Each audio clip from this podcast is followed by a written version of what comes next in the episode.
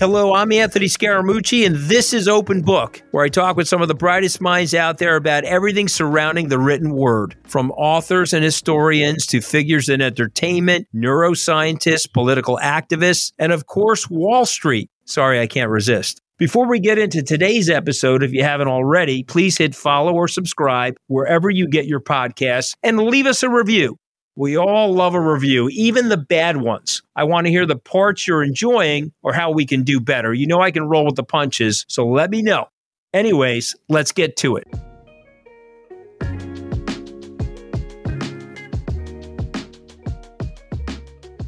Don't you just love Matt Higgins? I know I do. Higgins is a successful entrepreneur.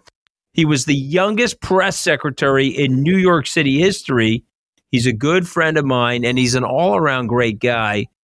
But Matt hasn't had it easy, and he's incredibly honest about his struggles and journey from the traumatic loss of his mother and scraping gum at McDonald's to becoming the self made superstar he is today. Matt shares everything with us on today's show, including what his editors made him take out of his brand new book, Burn the Boats.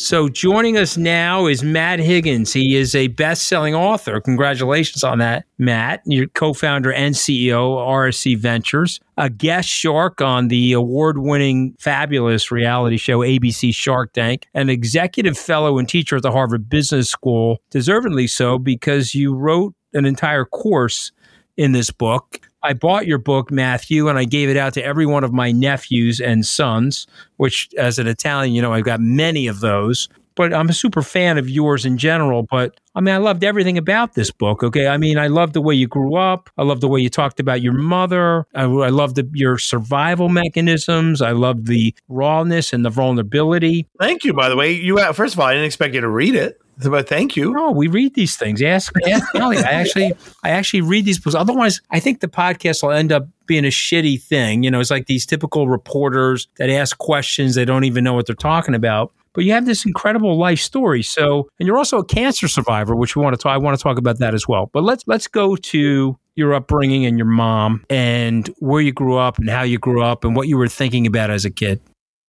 Well, uh, I grew up on Springfield Boulevard, Tony. So you know, I mean, you know, you know, generally that area, right? You're yep. over in Port Washington, so yep. you know, a lot of people listening to this can can relate. Grew up in abject poverty. Those words tend to lose their emotional resonance because we say words like abject poverty. So to illustrate what that means, uh, grew up on government cheese and taking a an, a Q27 bus in Queens to a church pantry was an hour away so that no one would see that we were getting our food in boxes and, and just a lot of attempts to hide the fact that I was poor. You know, Anthony, you remember growing up in our day, it wasn't like cool to be poor. Now you get wealth shamed, but back then it was that you did everything to hide it. And I remember I used to sell um, flowers on street corners on holidays, just basically doing everything I could to help cover up the fact that I was poor. So, so not only just to resonate that, my first job among many of my jobs was at Key Food, and I remember a family coming in and the mother took the food stamps out. You remember the food stamps, Matthew? Yeah. they you, they take them out of the coupon book to pay for the groceries that were on the conveyor belt. And I remember her sadness, you know, and I remember I almost wanted to reach over to her and hug her and say, Hey, I'm not judging this at all. You know, I, I get this. I totally understand it. So, yeah, that was a different era than the one that we're living in now for sure. Yeah, and so I so my mother was fiercely intelligent, you know, divorced from my father, and uh, I didn't understand a lot of these things at the time. Uh, only as you become an adult, it all starts to make more sense. But you know, she she went to college as an adult to try to get her way out of poverty, and and I remember thinking when I was a, a, a kid that you know she got a GED, and that GED enabled her to go straight to Queens College. And around 13, 14, I was so desperate watching her slip away saying, look, the cavalry's not going to come. When you're a little kid, you have a lot of, you know, heroes in your mind. The first hero was maybe a man would come along and marry her and save us. And maybe the U.S. government would come along and provide food or health care. You know, none of those things happen. And then eventually you start giving up. And, and that was my, my, my teen years, this disillusionment. And then I had an epiphany, uh, which was what if I replicated what my mother did inadvertently, but did it on purpose so that I could go from making 375 at McDonald's, scraping gum under tables, uh, and actually get a job as a college student. Anthony, that was like my whole epiphany. It was like, you know what? If I could get to college fast, high school seems kind of irrelevant. Then I could go ahead and get a better paying job. You know, you can imagine the reaction at Cardozo High School. You know, when I tell everybody this plan, I would get picked up by the truant cops and be like, no, no, I have a plan. No, this is all part of my plan. And uh, that's when I made my first burn the boats move. I realized, you know, when you when you see something and people don't have the full context and it goes against conventional wisdom, everybody's going to do everything they can to put you back in that box. And despite me telling the guidance counselor, my teachers, like, no, there's a better way than sitting in this waste of time high school. I can go to college. All I got to do is crush the GED. Those words don't usually go together. Crush GED. and then I I did my burn the boats move. I sabotaged my education. Got left back two years in a row. Sat in the same homeroom with the drug dealers in the land of misfit toys. I used to call it. And then I had to execute. And I dropped out of high school when I was 16. I mean, you write about this beautifully. I mean, you you uh, tell us about this. You returned your textbooks to your yeah. science teacher. Science teacher says, "Matt Higgins, I'll see you at McDonald's." Yeah, tell, no, us, you know, tell us tell us that story. So I have the story in the book that uh, uh, Anthony's referring to. You know, like uh, that is all. This is all 100 percent true. This isn't like romanticizing after the fact. And at the same time, Mr. Rosenthal is actually a sympathetic character because what he said was probably going to be true. But uh, there's the equivalent of the academic wall uh, walk of shame when you have to return your textbooks. And of course, I didn't open any of these textbooks. And so I don't know why I cared. Like, I don't know if they were going to like send me like a bill or something, but I, re- I was a dutiful little high school dropout. So I went and returned my textbooks. And when I went to return it to Mr. Rosenthal, I, I you know, I remember him looking straight at the class, doesn't look at me. First, he says, you know, what's this? I said, it's the, it's the uh, unopened textbook, Mr. Rosenthal. And he's like, oh, I said, this is my last day of high school. And he, he said, without missing a beat, Higgins, what a waste. I'll see you at McDonald's. And everyone's like, oh, snap. You know, like, you know, the whole bit. And I'm Irish. Anyone who knows me knows I get like beet red. Like, I almost pass out when I'm nervous. I thought I was going to literally pass out. I slithered towards the door. No bullshit hand on the door and I was like, this can't be the last thing I hear in high school. And I turn around and I say, you know what, Mr. Rosenthal, if you see me at McDonald's, it's because I owned it. And then everyone's like, "You gonna take that?" You know. And then, but I also talk in the book about how bravado notwithstanding, I sat on the steps of Cardozo High School, packed my Marlboros at the time, lit a butt, and I was like, "You know, he's probably right. This is absolutely crazy." But I was so depressed. I would spend times, and I don't talk about this in a book because the editors, you know what I regret? The editors made me like edit out the stuff that people really are telling me that resonates with them. So let me tell you the reality. I was very self destructive as a kid. I was so desperate. I was so frustrated. And it's not that I actually wanted to be destructive. I wanted somebody to relieve me of the responsibility. I did not want to be a parent at 11 years old or 12 years old. I was not equipped to deal with a with a mother who was slowly slipping away and and and depressed herself. And I was designated as the hero child while the other brothers left, and I didn't want that role. And so, you know, that's not the kind of thing you share as a kid because you don't know how to share that. You don't know how to go to Mr. Rosenthal or Mr. Barkin and be like, "Hey, can I tell you the reality? Is I am dangerously feeling self-destructive, and I am not vested in your system, and I need a, a way to get out of here, or else I'm going to hate everybody, including my mother." And I found a hack. So can you just get behind the hack?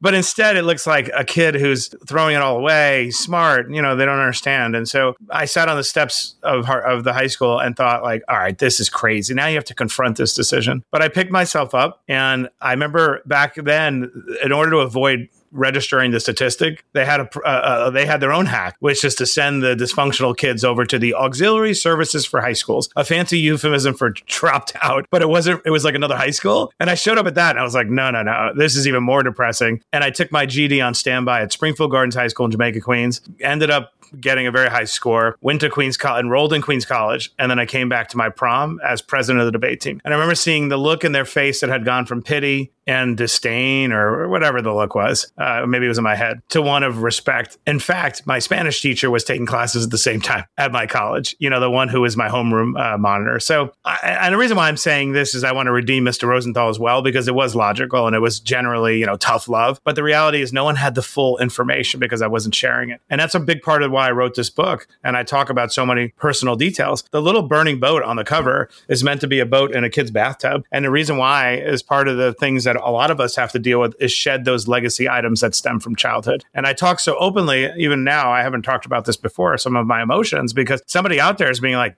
damn, I still never did get over those dad issues or those mom issues. And that's what's holding me back. Well, I mean, listen, you, I mean, your authenticity, even before I read the book, you know, you and I have known each other now for a long time, and I've always had a lot of love and affection for you. But Same. And look at our hair, Tony. Look at our hair. Yeah, I mean, we got great. I mean, come on, we got great hair. Although I'm putting a little more hair dye in mine than yours. No, yours. Could, I'm I'm being more subtle about mine. Less about you know. I could always introduce you to my colorist though, because you don't wanna, you don't you don't want to look like a snowman on television. Okay, we're gonna get to your television show in a second, but but but you have this positive aura about you, and you have this uh, pathos about you, where I think you you see people in all of their contexts. And uh, there's a great expression that my grandmother used to say in Italian that you clearly have an abundance of, which she used to say, the best among us choose not to judge human frailty so harshly. And I think mm. you have that gift. I think you, you, I think you see people through whatever their glints are or whatever their facades are, and you see the subtlety to their personality. Can you say that in Italian, by the way? It probably sounds very lyrical yeah, Italian. Yeah, actually, because you know the truth is she spoke a dialect of Italian and it would sound very guttural, and I don't even know how to speak it, but okay. she used to say it, and because she was from a uh, southern Italian town that really didn't speak Italian, right? That's all those bizarre dialects down in southern Italy. But what I would say, and I want to get your reaction to this because you mentioned being the hero child. So dysfunctional families, families of uh, you know one parent families, families that have alcoholism in them or various uh, issues. One child does try to wash away the sins. Okay, uh, President Clinton wrote about this in his book. He said, "My father." Died uh, while my mom was pregnant. I was supposed to be William Jefferson Blythe. She married Roger Clinton. I became William Jefferson Clinton, and he was going to launder his life. He went to Yale and then on to Oxford and then in, into the American presidency. And so you mentioned the self destruction, but underneath the self destruction, and you write about it beautifully, was this drive. This passion, this ambition. How did you convert from self destruction into, okay, I've got this. I'm going to pursue my dreams and my ambition? Well, great question. We, we, my mother and I used to have these very, I was very aware, and I think kids are, anybody out there listening to this who's in a tough situation, we sort of have an intuition of what is right and wrong in terms of a typical home dynamic, even if we've never been exposed to what typical looks like. So even though I had assumed the role of the hero child, I was aware that it was dysfunctional and, and was probably going to rewire the brain in some bad way. And I was very defiant and vocal about it. So I'd have these far reaching conversations with my mother saying, like, I don't know, you know, I think the way you're oriented toward the world just, it's like, I don't understand. Why would we want to live that way? And so as she became more and more depressed, we'd have open conversations about how she felt like she couldn't take custody of getting knee, knee, surgery. Her knees were fading, and I would always be like, "Well, let's get surgery to replace them. Who's going to take care of me?" And and uh, she struggled with a, with a few different things, and would always feel like she had no choice. And then eventually, after becoming completely disillusioned with the universe and realizing no one's going to intervene, I remember having this epic conversation where they said, "You know what? I'm tired of." life being framed like we were preordained to be victims. And I think there's another way. I have decided that I happen to things and things don't happen to me. And I'm gonna, and this is a true conversation. I remember, and, and I, well, what does that mean? It's easy for you to say when you're a kid. You don't know what life's like when you're dying. I was like, no, I do because we're all dying actually, uh, some of us sooner than later. And I just was born with this com- very empathetic but defiant streak to protect myself. But it was actually a choice that I made to reorient my view. So some people say my book is a product of hindsight bias. And I'm like, well, if you choose to believe that nothing's possible and the, the deck is stacked against you, I guess it might look like hindsight bias. But this is 100% purely an attitude that I adopted. I didn't use the word burn the boats, you know, when I was a kid, but there was this before and after, a period before when I felt scrambling for the hero or the intervention or you know or sad to the time after when i was the agent in my own rescue you know? And so it's important to talk about that because there's been a lot i think celebrate celebration of victimhood. And i think it's actually very cynical. You're just denying people a chance to sort of lift themselves out of whatever situation. That doesn't mean you don't be empathetic that somebody has been victimized. That's different than being identified as a victim. And so I, my mother and there's a lot more that i don't go into the book because it's supposed to be a business book really was truly tortured uh, a lot of her life. And there are a lot of reasons legitimate reasons for her behavior but I have never wavered in my view that we get the last choice until our last breath to how we respond. Yeah, I think it's I think it's uh, it's very well said, and obviously write about dealing with the loss of your mom and the complexity there. You know, I got to ask this if you don't mind. Why would the editors take out all this good stuff? You know, there's some Frank McCourt shit in here. You know what I mean? Why they why they take it out on you? I, I, I mean, I think that the, the feeling was nobody knows you yet. And, you know, they do know you, but they're signing up for a business book that it just like crossed the line. You know what I mean? I originally had a story in the book. I'll tell you this Anthony, you could relate. If you do, I have a minute to tell you a little bit of a deeper mean, story. just- it's your show, my brother. All right. Well, so this is it like imagine the juxtaposition of the the April second, two thousand one. Right. I have gone from scraping gum at McDonald's at 13 years old, working over a night uh, deli at 14, dropping out at 16, you know, making 375 to $5 an hour. That in the course of a single decade in a, in a race to get out of poverty and to eke out a little bit of my own independence. I'm still living with my mother in my house. I'm 26. I'm still not a single friend has ever walked through those doors before. I'm sleeping on the floor in a chewed in mattress because I am no longer present. I've totally disassociated from this environment. And I am press secretary to the mayor of New York that day, Rudy Giuliani, the second hardest job in the in the United States in terms of press, right? And my mother's on an oxygen mask and unable to leave her chair. We have no money. She can't even bathe herself anymore. It is completely an absolute horror show. And I know that I need to replenish that bank account. And that whole night, like typical, she was, you know, moaning in pain. And like I would always have to sleep with a towel wrapped around my head because I could I could hear through the holes just in case this was the one night. You know what I mean? So like you're talking about years and years of just no sleep, just listening and hyper vigilant. I get up in the morning and she uh, pleads with me, don't go to work that day. And she's like, I'm, I'm sick. And I'm like, well, but like we were always sick. And like, w- w- I have no money. And I, by the way, I'm press secretary of the mayor of New York. And she's like, just stay home. And and so, you know, I talk about this in a book. She called me back in after I walked out, you know, Matt. And then I said, What? She's like, Can you turn the TV on and, and give me some applesauce? I'm like, Why applesauce? She's like, Because I'm going to lose the weight. I'm going to, I'm going to finally lose the weight. I mean, this is the last day of her life. And I get to the office, City Hall, and then she calls and, uh, and uh, she tells me that, you know, when you call an ambulance, uh, apparently you have to go to the hospital. I said, There's an ambulance there? I said, Yes. I said, Well, that's great. Finally, somebody's going to do something. Where are you going? Long Island Jewish. I said, Okay, great. I'll meet you there. And then when I ran home, I I decided let me get her some stuff. Tony, we used to sit at the emergency room all night long. It would never lead to anything. I'd have my law books there studying because it would just be you know all night. Nothing would happen. But I would but I went and gathered her stuff, and there was an ambulance in the middle of the street. And I said, well, that's weird. And uh, where is the ambulance? And the second one had gone. And I realized they left in a hurry. And as I was pulling up to Long Island Jewish, I saw an ambulance going down the ramp, and I saw my mother sitting in the back. And I remember thinking, like, yet again, no one ever helps. No matter what happens, nothing ever happens. And when I walk in, the woman, I said, Hey, I'm here to see my mother. She just left. You know, like, I just want to find out what happened. I no, I'm sorry. She just passed away. And I was like, What? And I remember it was almost like an apparition. A voice in her said, said uh, the, the paramedics were kind. Can you find the paramedics to say thank you? So I did. And they said, oh, and then she, they had, she, they had said, oh, she, she didn't want to go because she, she couldn't bathe herself and she was embarrassed. And so it took a long time. And unfortunately, by the time we got her to leave, uh, it was too late. I told that story in the first pass of the book because it says everything about shame and dysfunction and pain and no happy ending. And I sat on that place screaming at the top of my lungs. No one did anything. Those that was my like screaming to the point that they came over to give me a sedative. It all came out. It's 26 years of you know of not telling the truth of just saying like nobody did anything. There were so many chances to intervene. Now, I shared that in the first pass of the book. Why am I talking about it right now? Because I know somebody out there is a caretaker and feels like they they are caught between a rock and a hard place. They're trying to do the right thing and they desperately wish somebody else would shoulder the load. And the reality is oftentimes nobody else tries to help. And all those emotions came out the, the first day. So anyway, that was in the Oh, book. I mean, so you know, I they should have left it in, frankly, because uh, a good part of business, as you and I both know, is dealing with that. You know, and dealing with whatever the trials and tribulations are at home while you're trying to manifest and create your business. And I think that you have this uh, um, among your many superpowers is your connection, your ability to empathize with people, and and I think it comes from your honesty. I think it comes from your ability to reflect on these things so brilliantly. So I, I appreciate you sharing that on uh, on the Open Book podcast. But I I want to.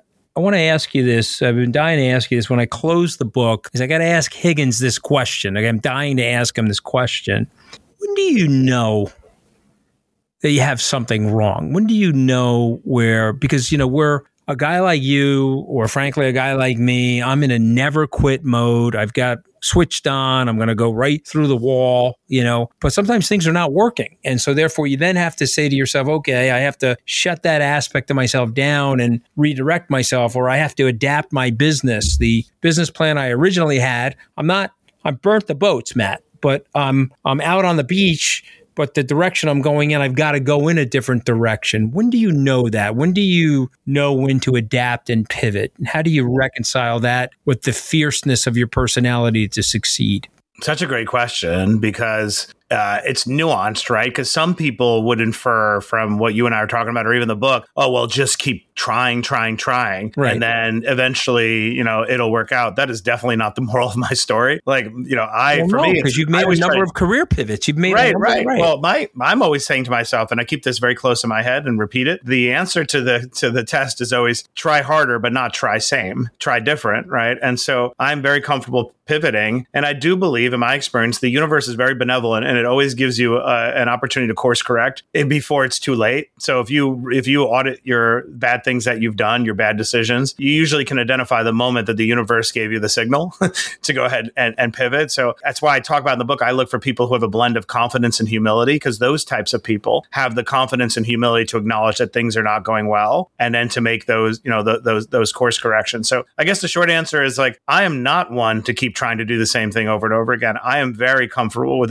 abandoning tactics and then pivoting and try something, trying something different. So there's no hard and fast rule about when do you know. It's more, I find a certain type of person that lacks self awareness or lacks confidence and humility. They believe if they have drive, you just keep doing it and you muscle through. Right. And I don't like backing those people, to be honest. Right. Like, no, uh, you have to have more flexibility. You know, I, Right. You have to have the can doism and you have to have the never quit, burn the boats, but you also have to have some flexibility in the plan as you're moving downfield. You know, right. Bezos, Bezos has a great line. You don't have to be rigid in your vision, but flexible in your execution, which I think yeah. is, is 100% yeah, true. Well, so. well, well, well said. Yeah, there's something you and I have in common when I was reading about your Mayor Giuliani experience. Of course, I have known about your Mayor Giuliani experience from our personal relationship. He helped me immeasurably when I was a kid. I, I, I wrote him a check for $250 in 1989. I was young Republicans for Rudy. You know, he lost that election, but when he subsequently went on to win, I got tight with Carbonetti and Eric Hatzimemos, all these different guys, and they helped me with my career. And it, listen, we can reflect on him any way people want today, but I always reflect on him fondly because of my young relationship with him when I was a kid. And I would say to you that he did a great job as mayor uh, and set the course for a good trajectory for the city. How do you feel now, though? Uh, how do you what do you what do you say about this situation with the mayor today? Yeah, I mean, I similar to you. I differentiate version 1.0 versus version, you know, I don't know what version this is, but but I, but the the version I remember, I remain appreciative of and steadfastly loyal to. Right, like he he did a he did a phenomenal job with the city. Also, he for me as a kid, like he didn't care about pedigree or poverty or anything. Like he just knew I was talented and he gave me every opportunity in the world. He was an amazing executive. Not everything was perfect, right? When you look back, I think there's a world in which uh, you know there is a there is a compassion of broken windows that doesn't require stop and frisk and can preserve people's civil rights. And so there were a lot of excess in the wrong direction. But, you know, net net, he really did a tremendous job bringing murder down from, I think it was 2,300 at a peak to 600 and brought the welfare rolls down from 1.1 to 700,000. It brought, uh, created a lot of opportunity. So he was, you know, a great leader. And in terms of what, what happened subsequent, I think it was a quest for relevancy, probably, which sometimes happen to people when they follow the limelight and they're used to being in charge. They get a little older, they do wacky, wacky shit. And so it's the only ex- explanation for it. But I don't. I haven't talked to him in years, but I remain very appreciative. Only say good things about him you know? Yeah, and at no, the same too. time I just never felt never felt like i signed an oath of fidelity that i had to underwrite every every crazy thing anybody does but he did a great job for the city. And now the city is a disaster in a lot of ways which is a shame. I think mayor adams is a good guy inherited a messed up situation and uh, we're we're like weirdly going to have to relearn everything we learned in the late 90s that if you don't enforce these quality of life crimes you telegraph to everyone that uh, the rules don't apply. And like the fact that we have to have a sign now in the village that says make sure to take your belongings belongings with you when you leave your car. Like what? So now it's it's my fault if somebody r- breaks my window and steals my stuff. They, so. they have the they have the car windows open and the trunks open in San Francisco now. So they like and they have signs in the car. Please, there's nothing in the car. You know, really? Yeah, they don't want the windows smashed. You know, and I and I think I think we're doing a disservice to ourselves. Uh, you know, there's a uh, there is right and wrong, there's good and bad, and I think we're doing a disservice to ourselves. There's no reason not to protect the innocent and the well intended. I get the fact that we want to, you know, have dignity for people and civil rights, and I appreciate all that. But there is right or wrong in a society, and you have to make people feel safe. If you don't make them feel safe, they migrate, Matthew. Okay, they migrate, right? Well, that is the difference, by the way, in a, in a New York of yesteryear, like when it was, you know, the financial capital of the world still is to a degree. That is changing rapidly, but also uh, all capital now is completely portable. And in fact, the, the, the, the those who control capital are the most portable and the most open minded to it. I think the biggest seal that was broken, there were many in, in terms of human behavior, but also how we operate financially. One of the biggest seals was that the people in charge of capital now feel comfortable working remotely. At first, they were they were resentful of it, and like nobody works, right? Like a certain generational issue. But now they've uh, they've availed them. They've discovered this place called Palm Beach, and they're like, you know what? That's fine. I'll flee the jurisdiction. And so I think the danger. Whereas before, remember we had the hotel occupancy tax in New York used to be like almost twenty percent, something crazy. Maybe that's the wrong number, but it was insane. And what it did is people voted. Tourists voted by going to other jurisdictions because they didn't want to pay the hotel occupancy tax. Tourists are always inherently mobile. They can choose anywhere. Now capital has become mobile and those who control businesses say if I don't like the environment, taxes, crime or otherwise, I will flee the jurisdiction and I will run it remotely. You know what I mean? And and and that is why I'm so concerned about New York more than ever before because before people just used to had to grin and bear it and fight for it. Now they could flee for it from it yeah, and comment um, on it from from the comfort of Florida. You, but I, it's like I tell Spike Lee, him and I will be the two people shutting the lights out on the city. I mean, I can't go anywhere because I'm in, I'm welded to this city in terms Same. of uh, my Same, love. but it doesn't mean I can't be you know eyes wide open on the on the those who can, right? No, I'm I'm with you. I'm with you on so that. what do we do about it? You going to run for mayor? You should run for mayor. I should run for mayor. Yeah, I'm I'm I'm, I'm running for reelection in my marriage. Okay, and I'm. I know, but that's going well. It's, it's from going, what I read. It's so well. I think yeah, I mean, she has a platform of castration, though. Yeah, but where is she? I'll talk to her. We, you know, back right, in the day. I'll tell you what, I would rather run for governor than the mayor. Just so you know. Really, uh, it's yeah. you don't have it's much less power. No, you never read the state constitution, then to really understand that. No, the I know they have the trains and they have the schools, but nonetheless, you have the police. They get the trains and the schools, but they can also put a. Trust me, read the state constitution question. Ask, right, Andrew, right. ask Andrew Cuomo how much power the governor actually that, has. That's fair. That's fair. All right, but you know what? It still doesn't get as much respect as the mayor of New York around the well, country. So, well, you know, you could be the next Fiorello LaGuardia. Remember the flower? What was it called again? The little flower. I have too much respect for Eric Adams to ever say that I would. I can't run against Eric Adams. All right, I didn't say that. I'm just saying Kathy if you got tired, if you just want to go clubbing Kathy, instead. I know you guys have to be in bed with Kathy Hochul as most real estate people do, but I don't. I'm not in love with the whole way she's operating. But I'm anyway, not real estate. I just have an apartment. but no, go ahead. I, I, yeah, but let's not talk about her because then that'll end up in the press, and then we'll both be in trouble. All right, so so uh, uh, got a couple more questions for you if you don't mind. Please. Uh, we have a couple friends in common. Uh, Steve Ross. Yep. You call Uncle Steve. Cathie Wood. You actually you actually read the acknowledgments. You're so thorough. Yeah. I am so impressed. Yeah, I read like, the acknowledgments. You read the acknowledgments. Yeah, yeah, I worked hard on those. You had everybody in there. Mark Hoffman, Mark yeah. Burnett, everybody. I saw everybody. Yeah. You know, I was reading the acknowledgments looking for my name. No, Matt that's Higgins. fair. No, that's kidding. a second. That's a second book. No, I'm no, but about the, it's I'm funny. I worked hard on the acknowledgments, saying this is an epic opportunity to tell all the people who sort of made those little trajectory changing interventions in your life. I remember. Well, you know, I'm, I'm gonna, I'm gonna, I'm gonna tell you why I read the acknowledgments because you're such a good people person. I wanted to see the people that were in your orbit. Mm. Okay, that you were graciously acknowledging in your book. Um, but let's go to those people. Let's go to a few. But Cathie Wood, Stephen Ross. Uh, what what do they all have in common? What do you learn from these people? Ah, oh, man, they uh, they have a healthy defiance for the rules and convention. Yeah. You know what I mean? They don't yeah. submit, right? Yeah. They just don't. Yeah. And they, and they don't it's need in trouble though, bro. I mean, they write a negative story about me every two months, Matt. It gets you in trouble when you defy people and you say, does it, like, does, it, does it bother you? Uh, it bothers my family. No, it doesn't bother me. I actually perversely enjoy. I mean, you know me long enough. You know me long enough to know that I think it's funny at this point. Everyone listening, you know, maybe they don't know the depth of your IQ. Like, let's just be honest, how incredible, how incredibly intelligent you are. So there isn't anything that happens that's that's like inadvertent. you know, right. I didn't know they were going to say that. right. You, well, so yeah. No, I, I, I have a tendency to plan things. I didn't expect the journalist whose family I knew for 50 years to run his mouth to CNN when I was talking about Steve Bannon. That's my fault, though. I never blamed him. I only blame myself on that. Yeah, that's a hard one. That's a hard one to blame anyone else for. No, no, no. That was 100% my fault. I owned it. I never blamed anybody. I accepted my firing as uh, expected, and uh, and I, and I was accountable for it. And by the way, it probably helped my career. It probably saved my marriage, Matt. How about that? How about that for honesty? Okay, because, that's more important than anything else. Yeah, because I mean, my wife hates Trump almost as much as Melania hates him, and that's that's like way up here. And so there was no there was no way I was going to survive that. You know, um, but, but but let me let me ask you this: What do these great people have in common? Defiance is one of the things. Okay, another what are, one. What are what are some of the other things?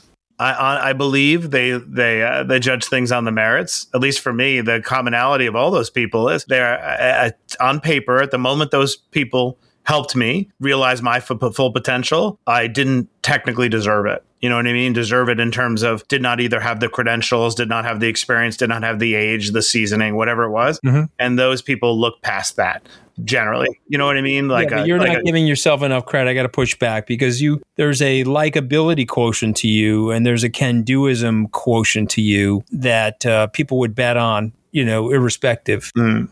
I appreciate you saying that. I mean, I still think. That? I say that um you know easy to say in hindsight, maybe not as much at the moment in time. But I think it's but I think it's a lesson from your book. You have to go with the can do attitude. You will gravitate more Cathie Wood's and Steve Ross's and Mark Burnett's if you have this congeniality about you and a can do attitude, though. Is that fair to say? I mean, you yeah, write about that in right. your book. Yeah. I mean, at the end of the day, you're telegraphing, like, I'm actually, let's just de- deconstruct it, right? I always look for, uh, when I try to distill whether I'm going to back a person and you have all your criteria, but what does it really boil down to? Do I believe this person will just figure it out? When they need to just figure it out, right? Because as you said earlier, the, the the pivots, right, that we have to make when things aren't working, like that's what you're betting on. Is this person both have the propensity and the capacity to make the right pivots along the way? I'm pivoting right now as we speak, my friend. Okay, thankfully, I what are you doing? hips.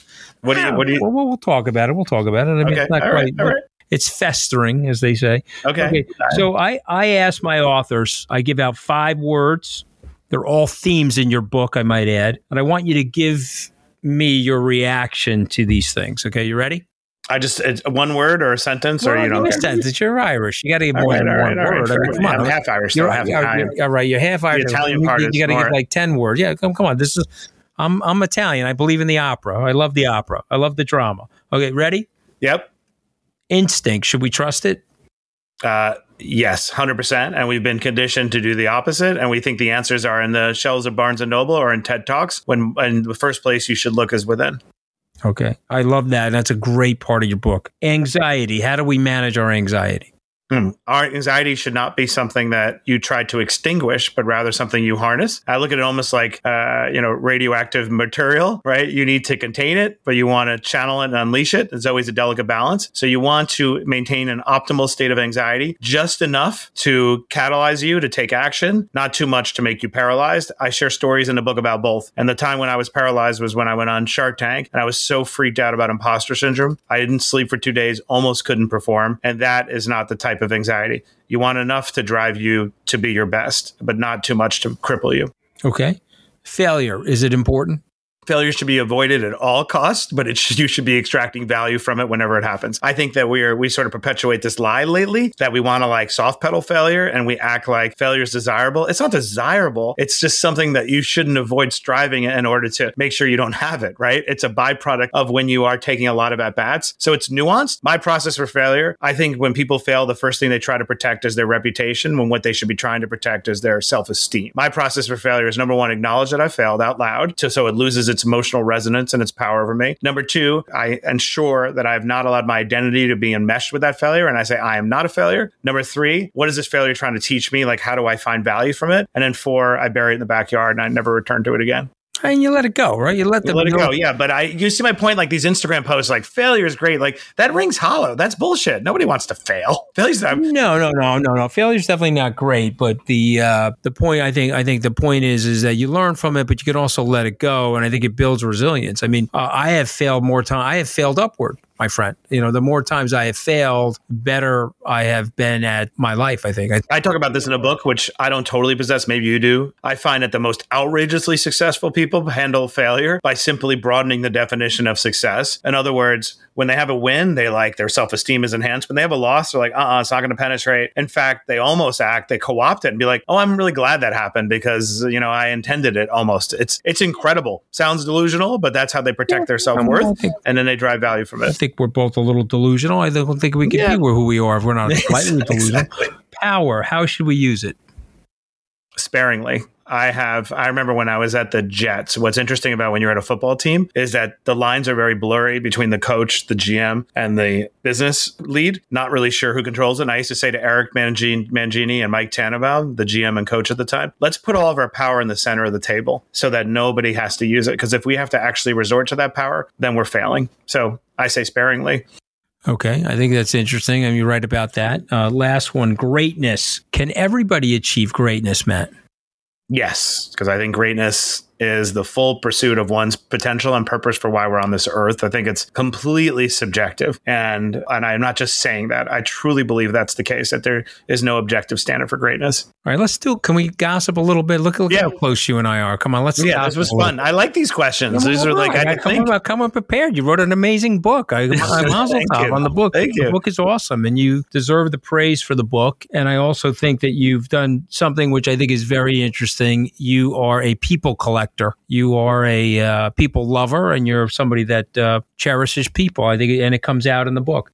I'm sure you're the same. I've had all these wonderful interactions with people throughout the course of my career where I do believe I've made a trajectory changing difference and created space through vulnerability. And my thought was if I could scale those interactions at large and basically pull back the curtain on what does it take to really go all in, not for the self possessed, like the Kevin O'Leary's of the world who, you know, are constructed with steel and really don't care what people think, but for the other, the rest of us who have anxiety, we're born of dysfunction, carry shame. You know, if I could write a book that could show them that you don't need to deny yourself all the things you want, but there's probably something holding you back. Let me model to you what it looks like to shed those things in your life, those internal and external obstacles. Let me model it for you, both with me, but for 50 different athletes, celebrities, everybody to show they all had a metaphorical boat to burn, that I could impact people's lives on such a scale that it's breathtaking. And so for me, writing this book brings a lot of meaning to my life because you know, there's been times when I think about the watching my mother die and her life almost seems like, what's the point? You know, why did this happen? I feel like writing this book and sharing what I went through and lending a hand to all those people out there who maybe don't have the support network, that brings meaning not only to my life, but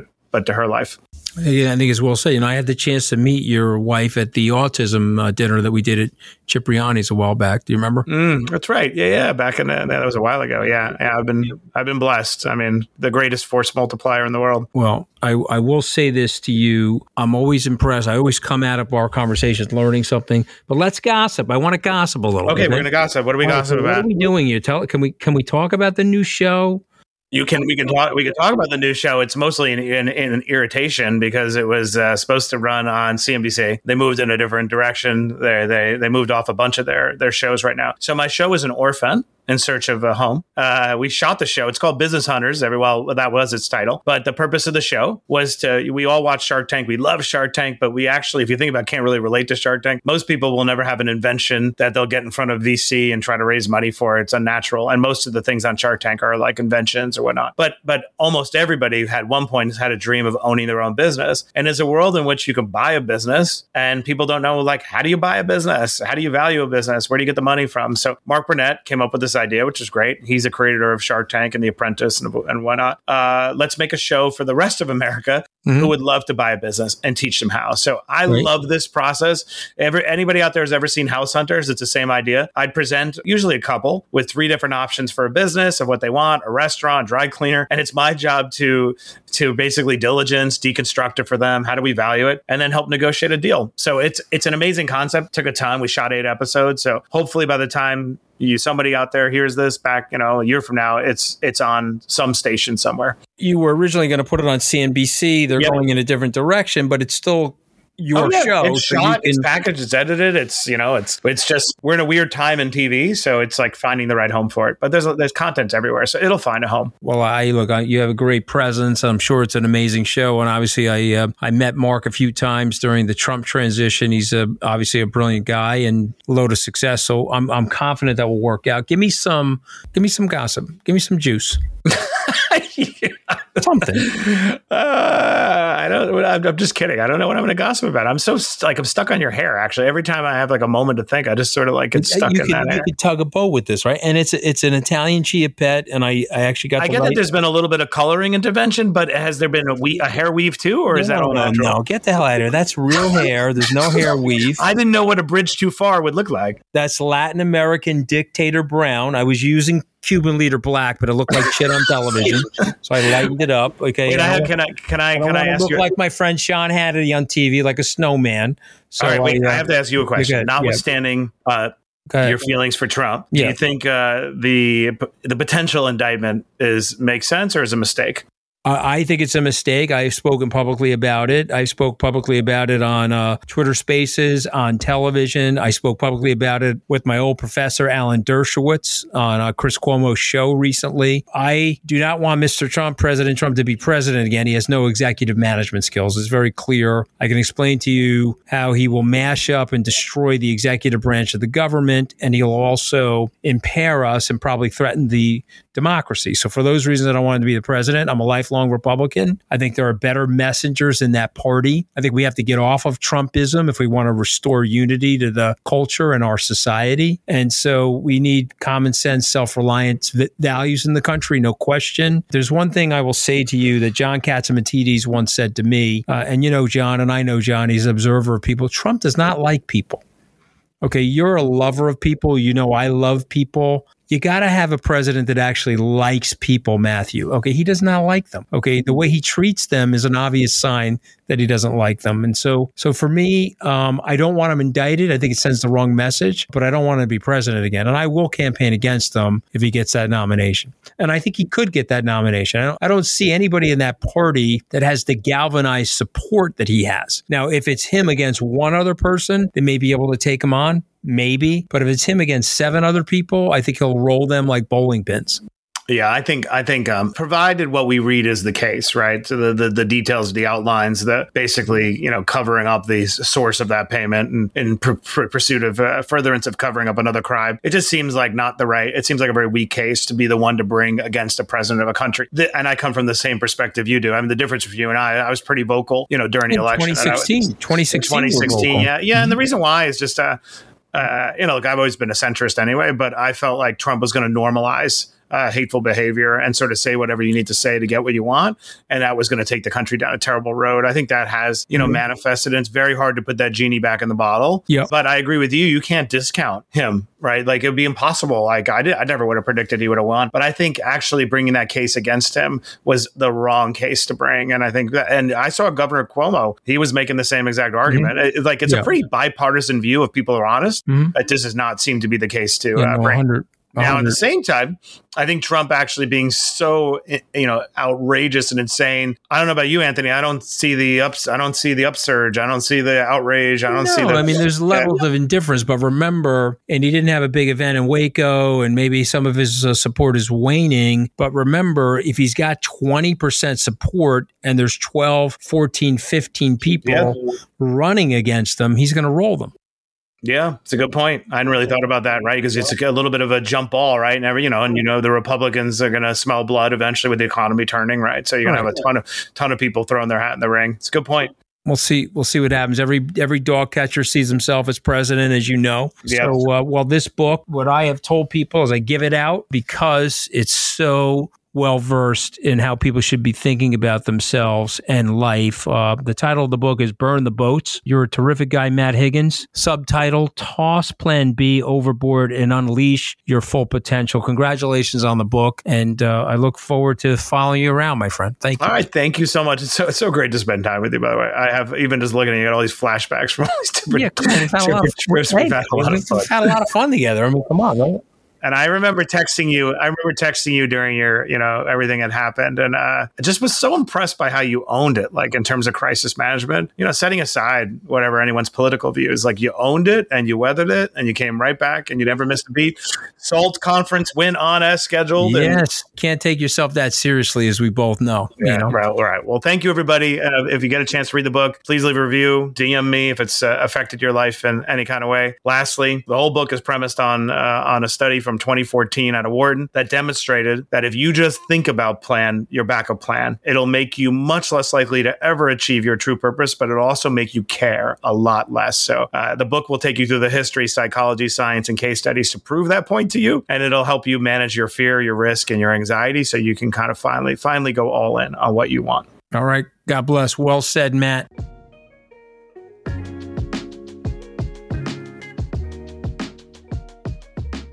Well, I, I loved Burn the Boats, and I am giving that out as one of my graduation gifts to students, high school students, college students, etc. People getting their careers started would be well suited to learn about Matt's career. Uh, there are so many different things that I love about Matt, but the number one thing is his honesty, his authenticity, and his kindness and his pathos in terms of understanding other human beings.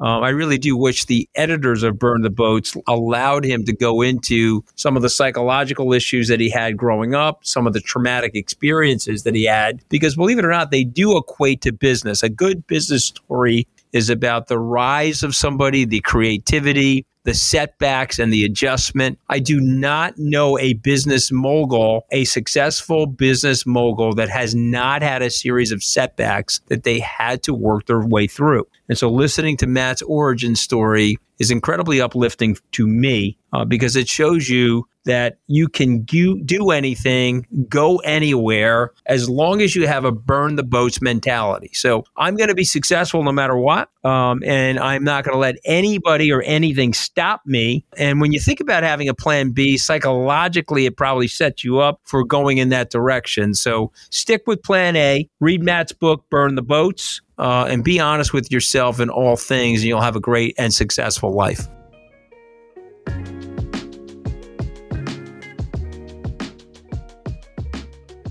So, I had a guy on my show on today's open book that he grew up in Queens. He didn't have a father. You know, the father basically abandoned them, and but he uh, he made it. He made it big you know, he's a big believer in just never giving up under any circumstances. So, what do you say to that, Ma? You know, a lot of people that have been in the similar situation, right?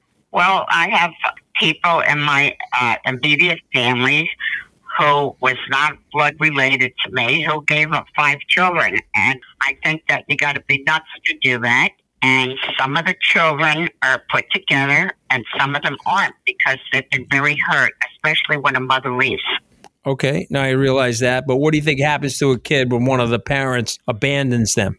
Well, I have proof right in the family that they, uh, they're very intimidated by the world. Honestly, I think a mother leads the children and the father works. You know, I'm old fashioned. I think the father works and the mother raises the children. So let me let me ask you this, Ma.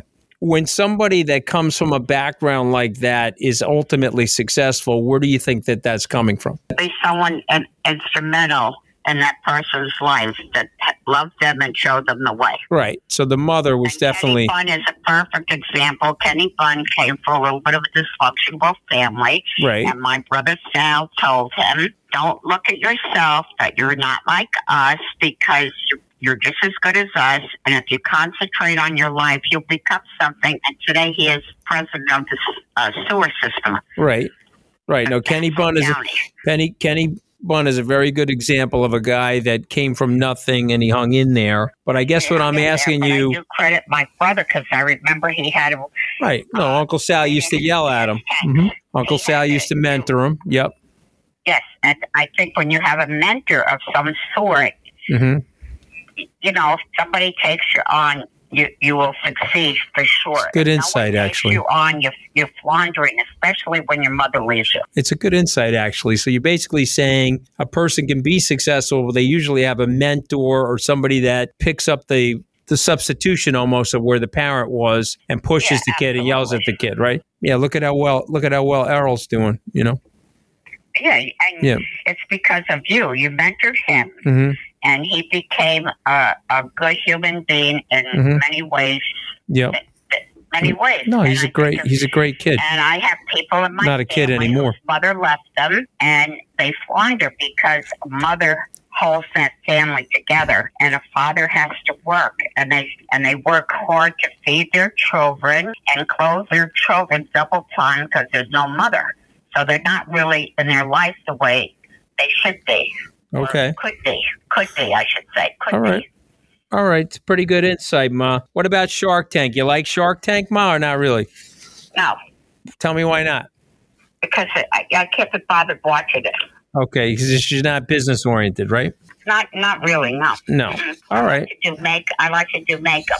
All right, but if there was a if there was a makeup uh, business on there, you'd probably be interested, right? I would love it. Yeah. Yeah. I read the book Simply Oils because oils are very good for your skin. I Right. was trained at the Makeup Center by David Steppen, and he was very with it and very artsy, and he was gay. And I never look at people uh, like they're not right. They're human beings, and and there's good in every kind. I, I agree with you, Ma. We don't judge anybody by any skin color, sexual orientation, or anything. And we we have we have. Well, you taught me that. I appreciate One of that. my best friends fellow was gay, and I worked with gays in the makeup field, and he was a very kind, a very, very nice person. My mother died young. He came to my house at midnight to do my hair. Which was a shock because he said I looked like hell, and I was in a total shock that my mother passed so young. He he he was a real friend, and he was, Yes. and that's a that, and that Mhm. shows you Mhm. that everyone has, is good in certain things. There's Mhm. bad people too, though. Don't misunderstand me. If you're very successful, you have hate people and love people Right. because some people can't help hating the person because they would like to be where the person is.